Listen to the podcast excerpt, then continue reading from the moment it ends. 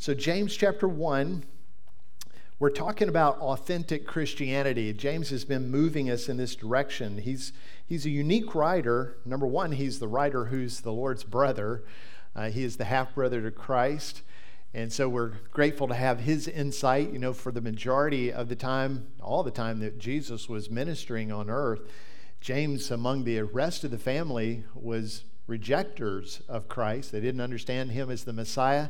And it wasn't until after the fact, when they saw him dead, and then three days later resurrect from the dead, that's when it all gelled for them. And James is one of those. So he gives us a unique perspective of life and the teaching of Jesus.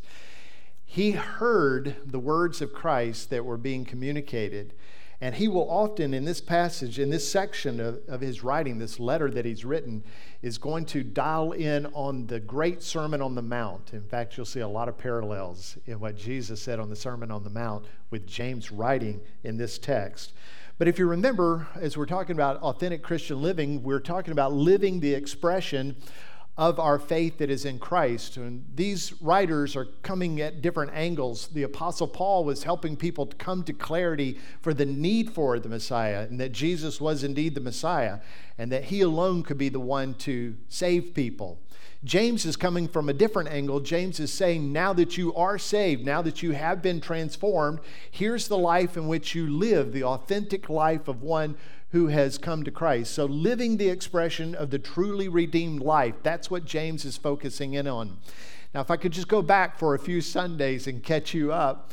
We talked about first experiencing new life by God's word, and it's a new life that God gives to us. That's a gift, it's not something you earn. New life in, in faith comes as a gift.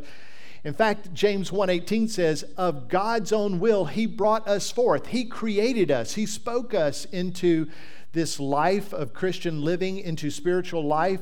And he did so by the word of truth, that we should be a first fruits of his creation, his creation, his creatures that are being redeemed. So all things are coming to redemption. All things are going to be reconciled in the new heaven and the new earth. God is going to make all things new.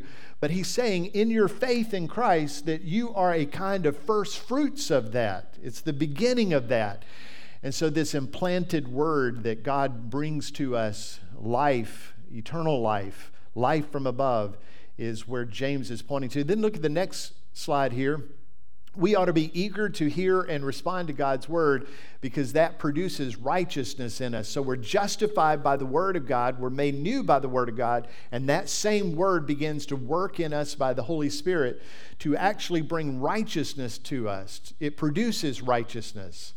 It's an amazing truth. And then the 21st verse says, Put away all filthiness and wickedness and receive with meekness God's implanted word. So you've been saved, justified by the word of God.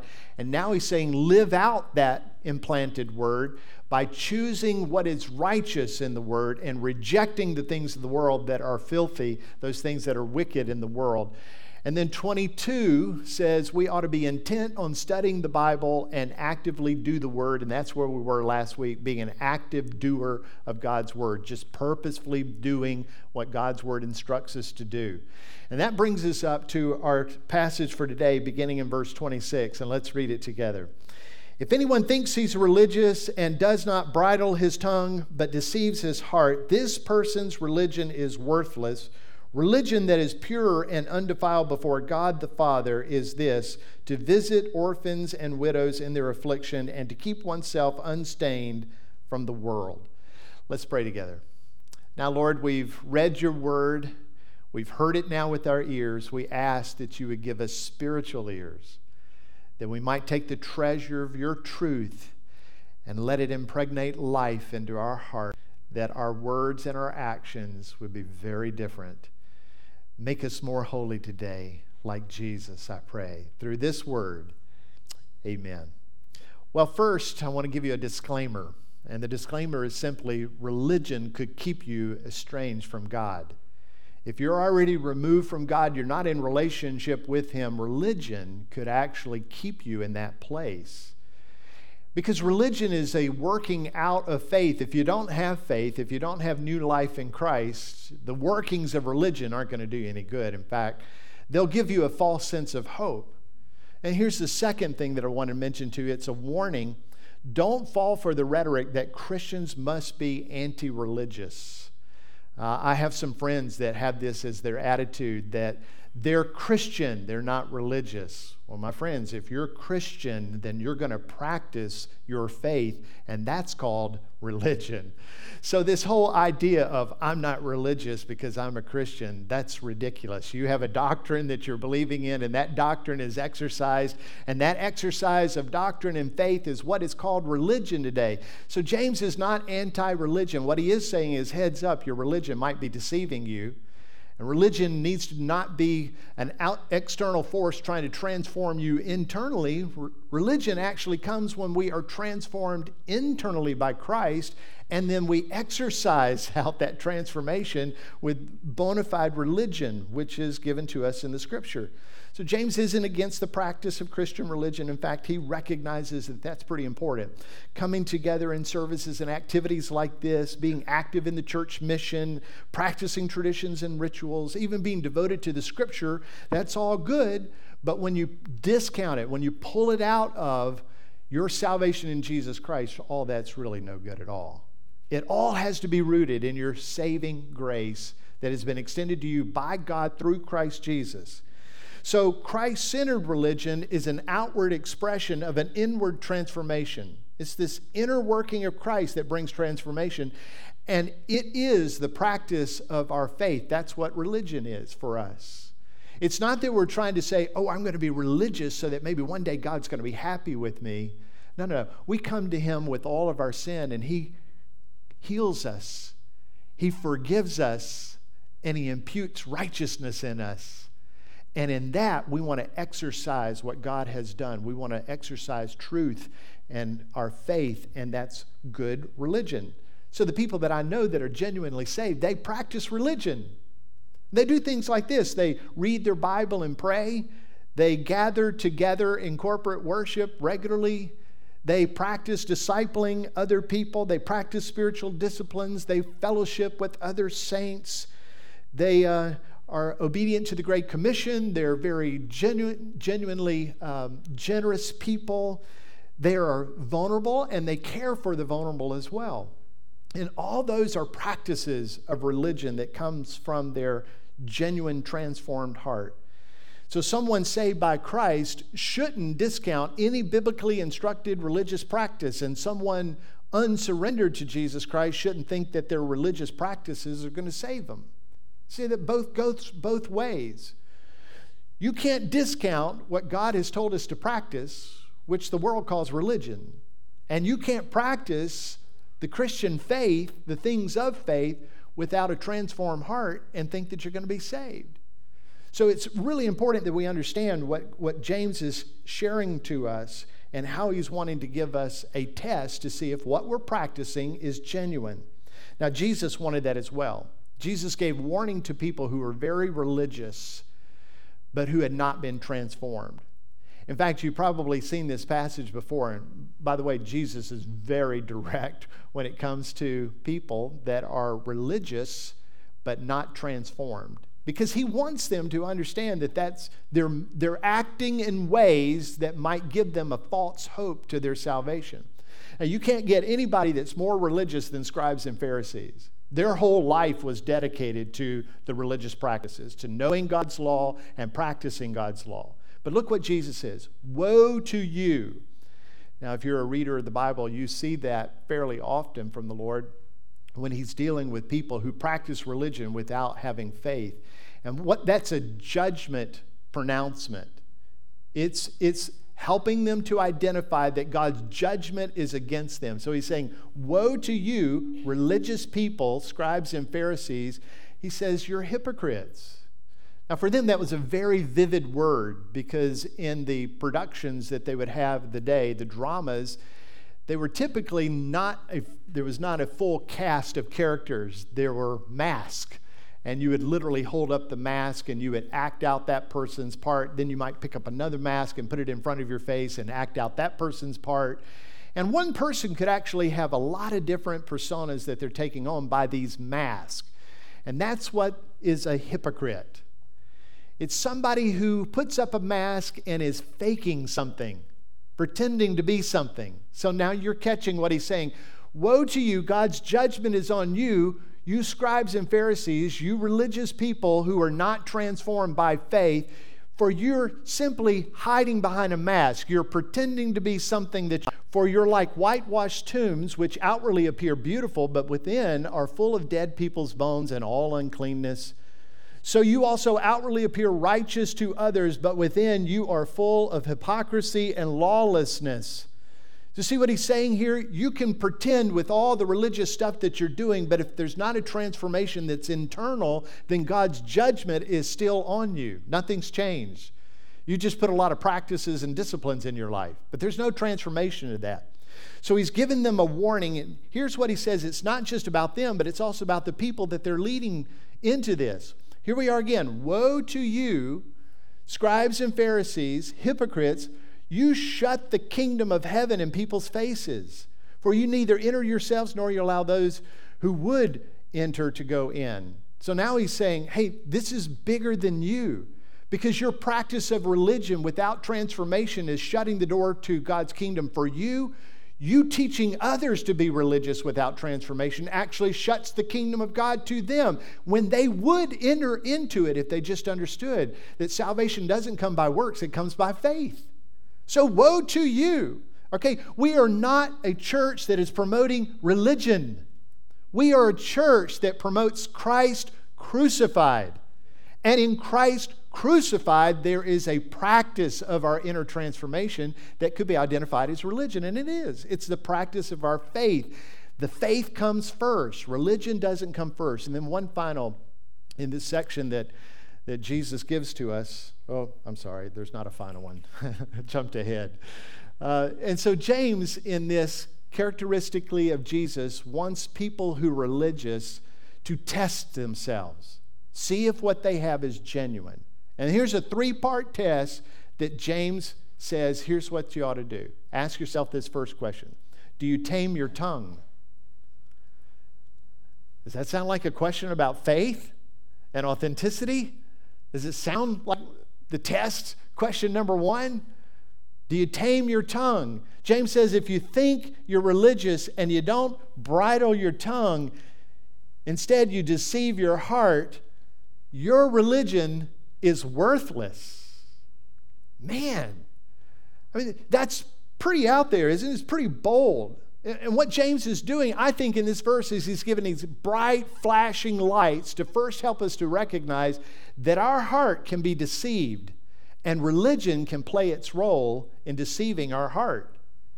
And so, if you claim religion and you don't see the authenticity of a transformation from the inside, then your religion is worthless. The practice that you're doing is worthless unless it comes from an inward transformation. So he says you ought to be bridling, controlling, taming your tongue. Now, the purpose of a bridle is to control the movements of an animal. Usually, it's an animal that's pretty strong and has its own will. Uh, when I was growing up, we had some horses, and we would always bridle and saddle the horse. If we ever thought we were going to ride without bridle, that was not very smart of us because that horse would go anywhere he wanted to go at any speed he wanted to go. But with a bridle on and with the reins in my hands, even as a little boy, I could control that really strong horse because the bridle was the key. What James is helping us to recognize is if you're practicing religion and your tongue is not bridled, then your tongue without transformation will go in any direction that it wants to go. It's a powerful it's a powerful part of who we are. So, as Christians, we submit our hearts and lives to the Lordship of Jesus Christ and we live surrendered to the guidance of the Holy Spirit. So, He, the Holy Spirit, holds the reins, right? The Holy Spirit, by the transformation and the working of Christ in us and the Word of God that is imputed to us, and we read and we memorize and we meditate on, all of that is the bridle for us. It garners, if you will, our heart, which is expressed in our words. So the bridle is really a good analogy for the tongue. because we are to be submissive as a horse is to be submissive to the one who holds the reins connected to the bridle. So a person shows evidence of a submitted heart to Christ Jesus when it's evident that the tongue is controlled. According to the Bible, a person could actually be religious and with an out of control tongue recognize that their, their religion is worthless. So, what we say, what we post, and what we share matters because our words reveal our heart. So, if your heart, the inner transformation has happened to your heart, your old heart was dead with sin, but Christ Jesus gave you a new heart he made you to be spiritually born from above. That's His wonderful gift of grace. He imparts His word to us, He, he gives it to us, and He declares us to be righteous. Then He takes up possession. He lives within us in residence in us. His nature becomes part of who we are. And the expression of that is in our words. Our words identify what has happened or perhaps not happened in our heart. Now go back to Jesus' words to these who were religious. In this case, he's talking specifically to the Pharisees. He says, You're a brood of vipers. How can you speak good when you are evil? So you're attempting to have words that are good, but actually inside you is still evil. It's the same way for all of us. We're born into this world with evil. We're born with a flesh that is against God. We're born sons of the devil. That's what God says. Christ Jesus transforms that. Our faith is given to Him, our trust is in Him, and He makes those of us who are sinful actually makes us to be saints. There's a great transference. Our sin is given to Christ on the cross, He dies with it, and His righteousness is given to us. Anybody want to say amen to any of that? Because that's good news. But here's religious people that he says, Now, how is it that you think you're going to speak good when you've got evil in you? And he gives an illustration out of the abundance of the heart, the mouth speaks. That's the truth. And here's the illustration A person out of the good treasure brings forth good, and an evil person out of the evil treasure brings forth evil. I tell you, on the day of judgment, people will give for every careless word they speak.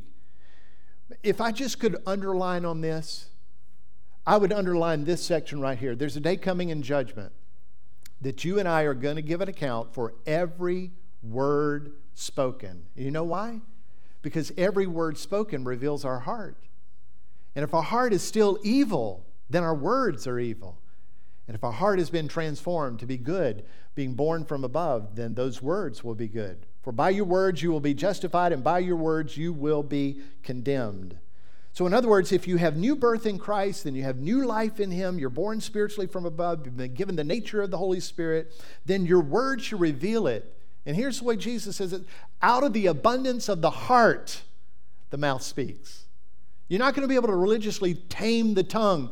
The taming comes from the heart that's ruled by the Holy Spirit and by the Word of God who bridles us. So every word of our mouth reveals every content of our heart. Every word that is spoken is like coming from the crevices of our heart. It just gets flashed forward every area that we have in our heart gets surfaced at some point with words. Perhaps the evidence is even more when there's tension and there's stress and there's frustration and there's hurt. And man, do we not have a lot of that in our world right now.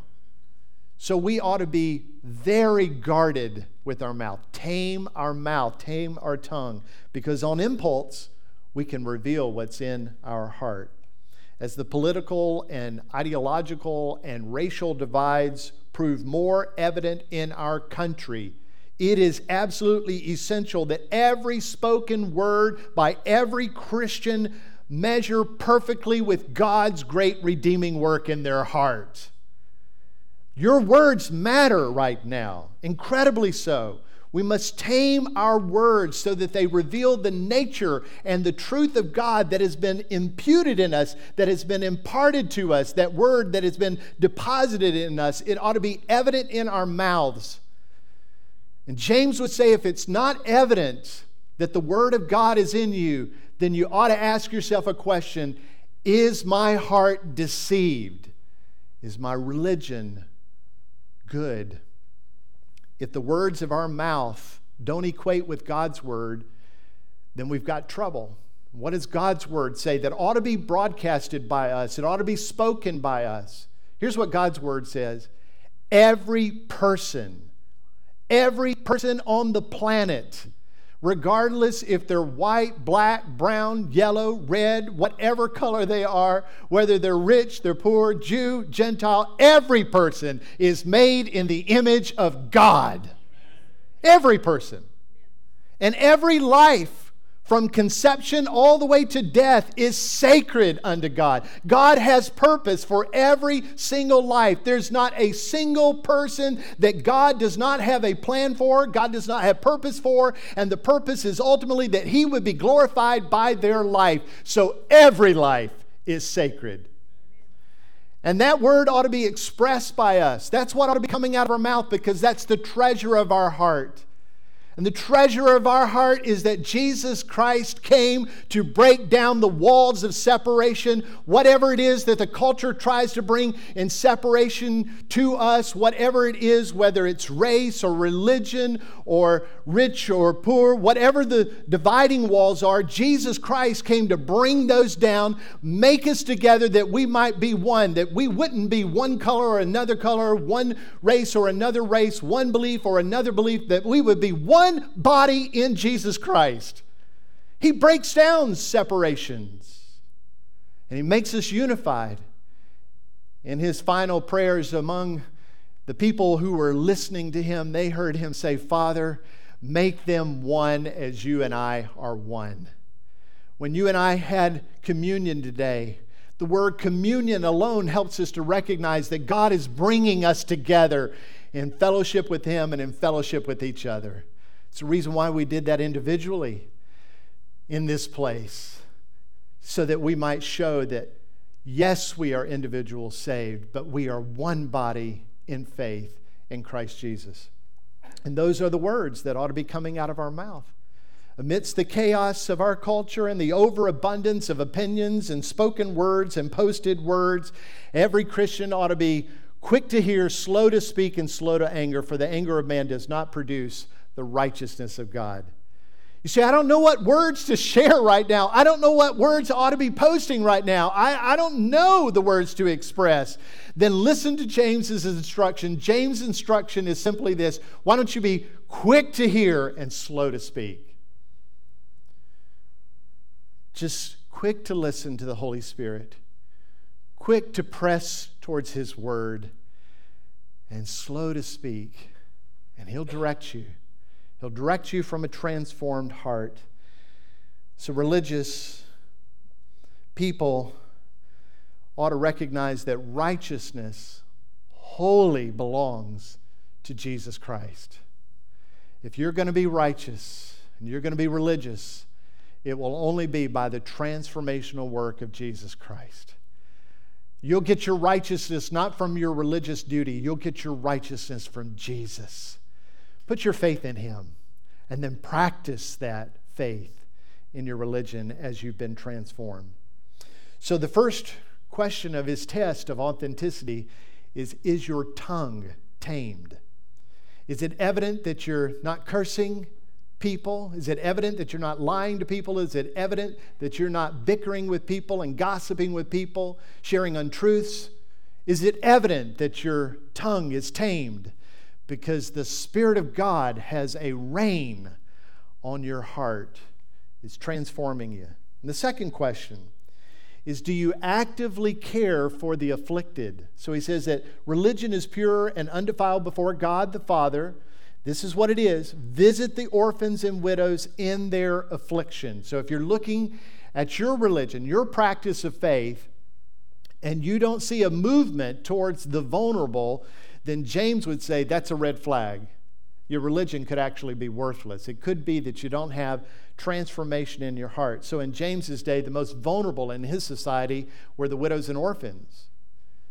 They didn't have the means to have resources, and if they were going to have anything, it would be because somebody was compassionate towards them. So, Christian authenticity ought to be evident in that we move towards the vulnerable. Throughout the Old Testament and the New Testament, God has taught us how to care for people who are vulnerable.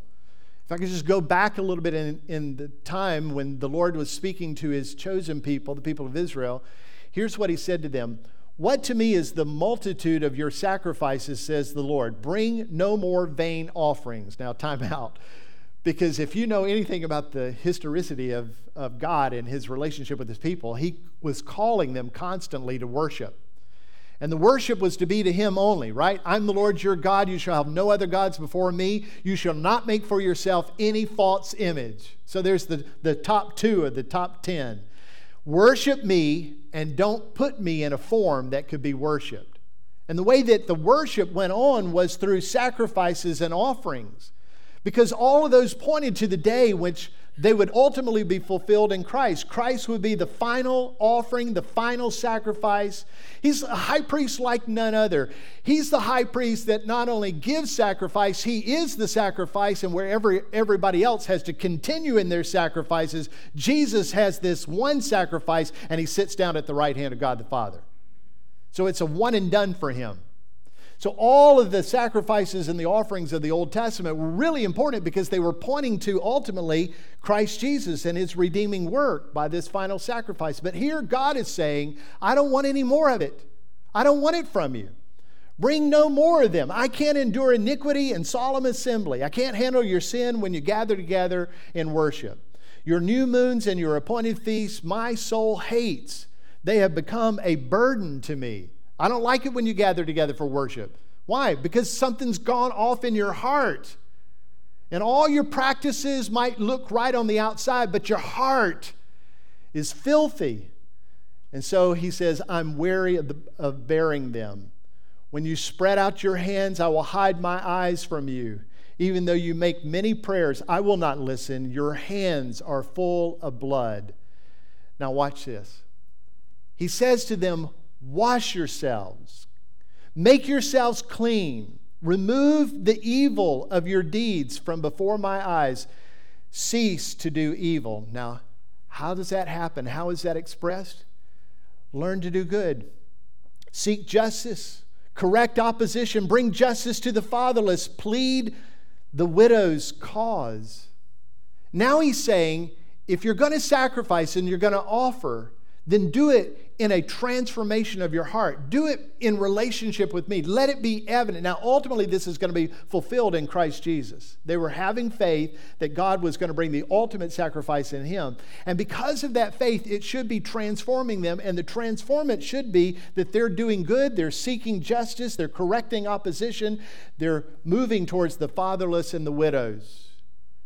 Man, if there's ever a time that Christians need to show the revelation of the transformation of Christ and the imparted word and the working of the Holy Spirit, it's today that we would seek to do justice and good. We would move to those who are oppressed and those who are vulnerable. This time for us to show and reveal the transformation that God has done in us. And then he says in verse 18, Come now, let us reason together.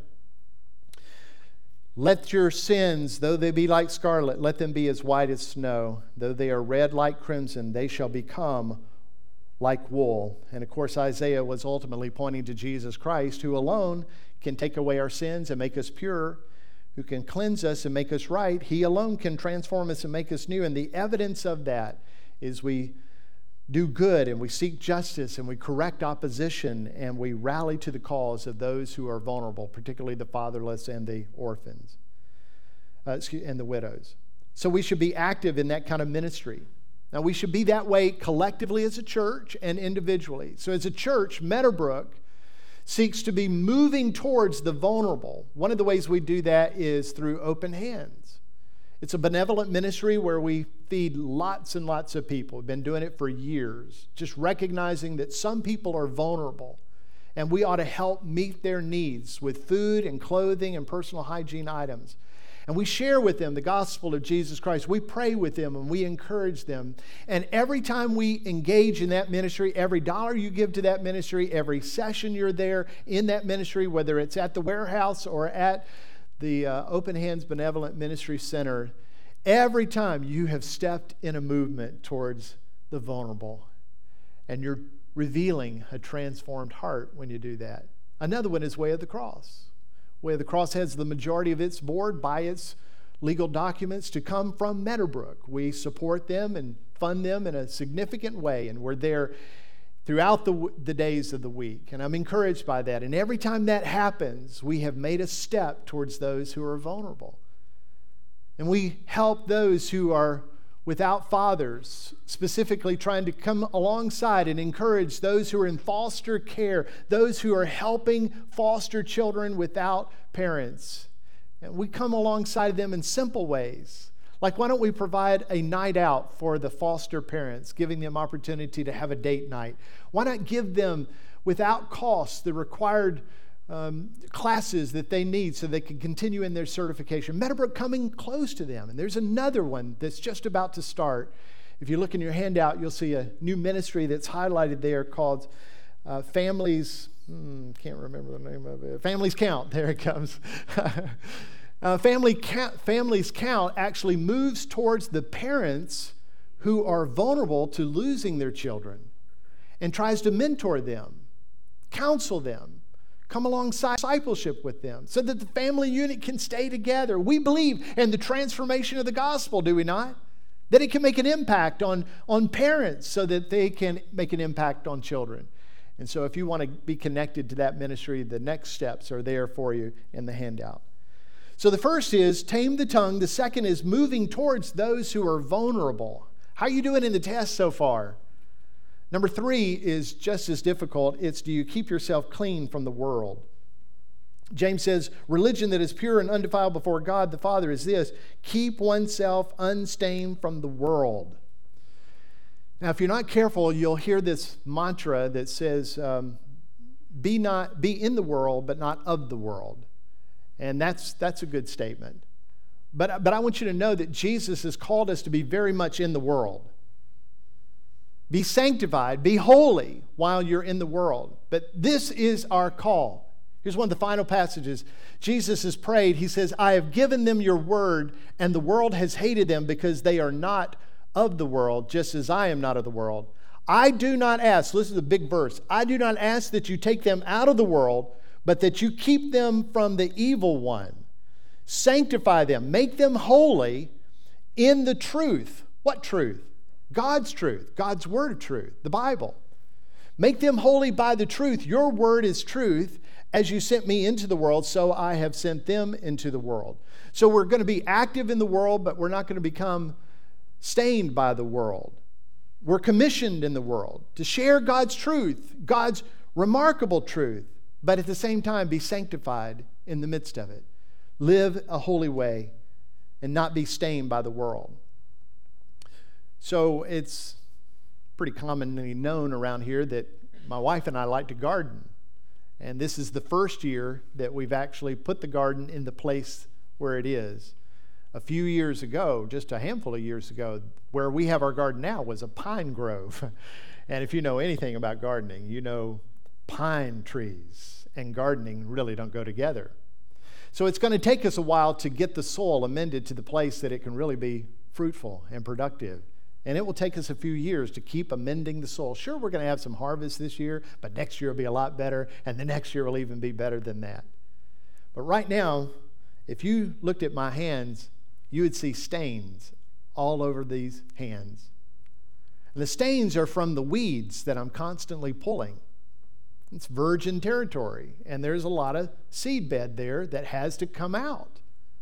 Now, my dad every Saturday would bring out the car and he would wash the car for Sunday church. Anybody have a dad like that? What now? You just go through the uh, the subscribed car wash, don't you? But my dad every Saturday would wash the car because that car was going to be driven to church the next day, and he did not want it to be dirty. I catch myself not washing the truck or the car, I catch myself scrubbing my hands because I don't want to go to church with dirty hands. You see, the more I'm there messing with those weeds, pulling out those weeds, the more the stain of the weed gets on my hand. And I scrub and I brush. I do everything I can, but the stains remain. Now, what James is saying is that you and I need not to be engaged in the weeds of this world. They'll stain us.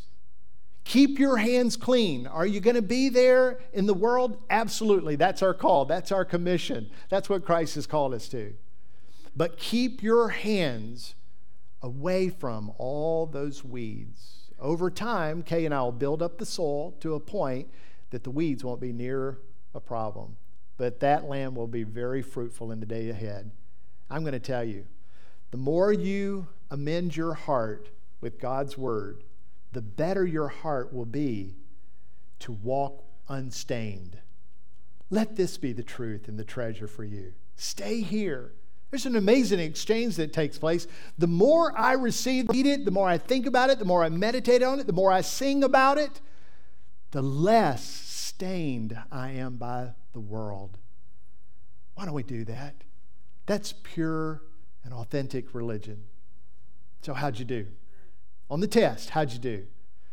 Would you say your tongue is tamed?